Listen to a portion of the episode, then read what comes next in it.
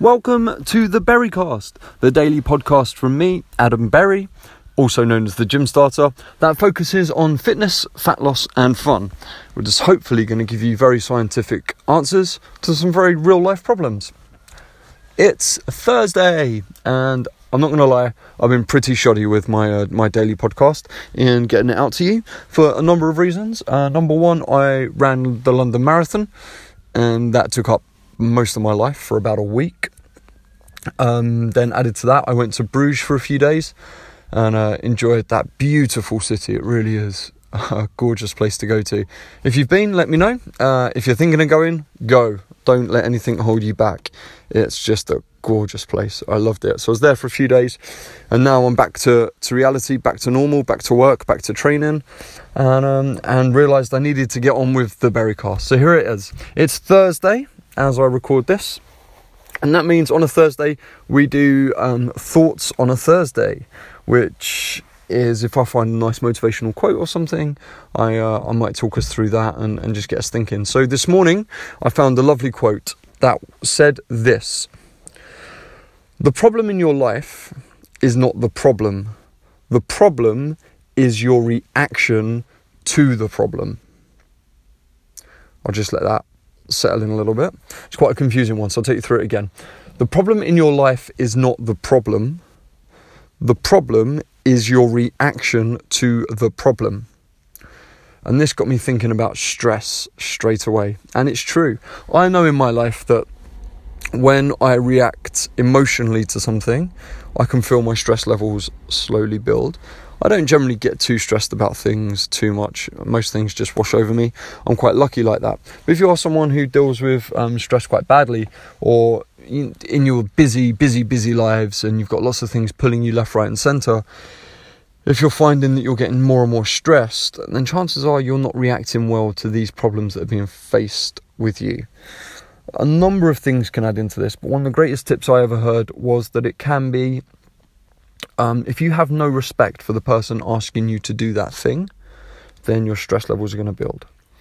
But if you do have respect for them, then you don't mind them asking you to do it. So naturally, your stress levels will be lower. We want to avoid stress rising for many reasons. One, it makes us feel crappy anyway. Number two, it can in, um, lead to an increase in, in body mass. Number three, it can decrease your sleep.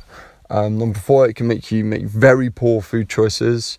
Number five, it's not good for your nervous system. It, it's just so many things that stress is bad for. So it's always best to avoid it. So what can you do if someone you don't respect is asking you to do lots of stuff? You can remove them from your life, whether that be a partner, who knows, if, if you're willing to make that decision. Uh, a boss, maybe less easy. Uh, but maybe then just control that, that method of communication so it's more on your terms rather than theirs. Have you considered that? And also, don't be scared to say no. You can always say no to your boss, believe it or not. And then you can deal with the consequences after that. And nine times out of ten, it's not that you're going to get fired. Um, so there's all these things that add into stress levels which is something we need to avoid. So I would suggest you start looking at the way you're reacting to all of these situations. If someone asks you something and you can feel yourself tensing up and getting a bit wound up and getting a bit annoyed with them, some very slow, big, long, deep breaths are a very good way of, of calming your heart rate down in that moment. And then you thinking about it and relaxing as you react to it in a different way. And give yourself space. So when someone's asked you something, if you think it's something that's going to stress you out, give your time, give yourself time to compute it, to think about it, and then hopefully that will help dissipate things. And if you've breathed on it as well, then that's going to help you. Right, I think that's about it from me. Um, if you've got any motivational quotes that you love and mean something to you, send them over to me for next week's thoughts on a Thursday. Other than that, have a lovely Thursday evening.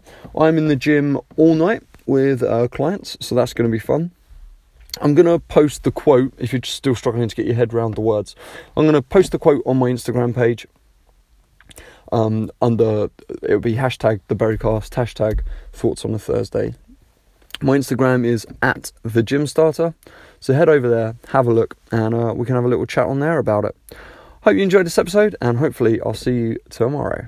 Ciao, ciao.